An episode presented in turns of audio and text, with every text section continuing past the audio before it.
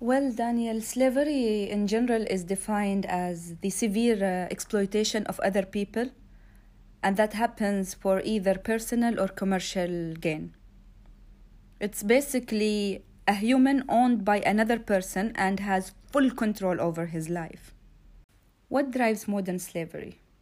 Actually, Daniel, modern slavery is affected by a complex interaction of factors related to the presence or absence of protection, respect for rights, physical safety and security, access to the necessities of life such as food, water, and healthcare, and patterns of migration, displacement, and conflicts, where there is the, the, the, the impact of uh, terrorism.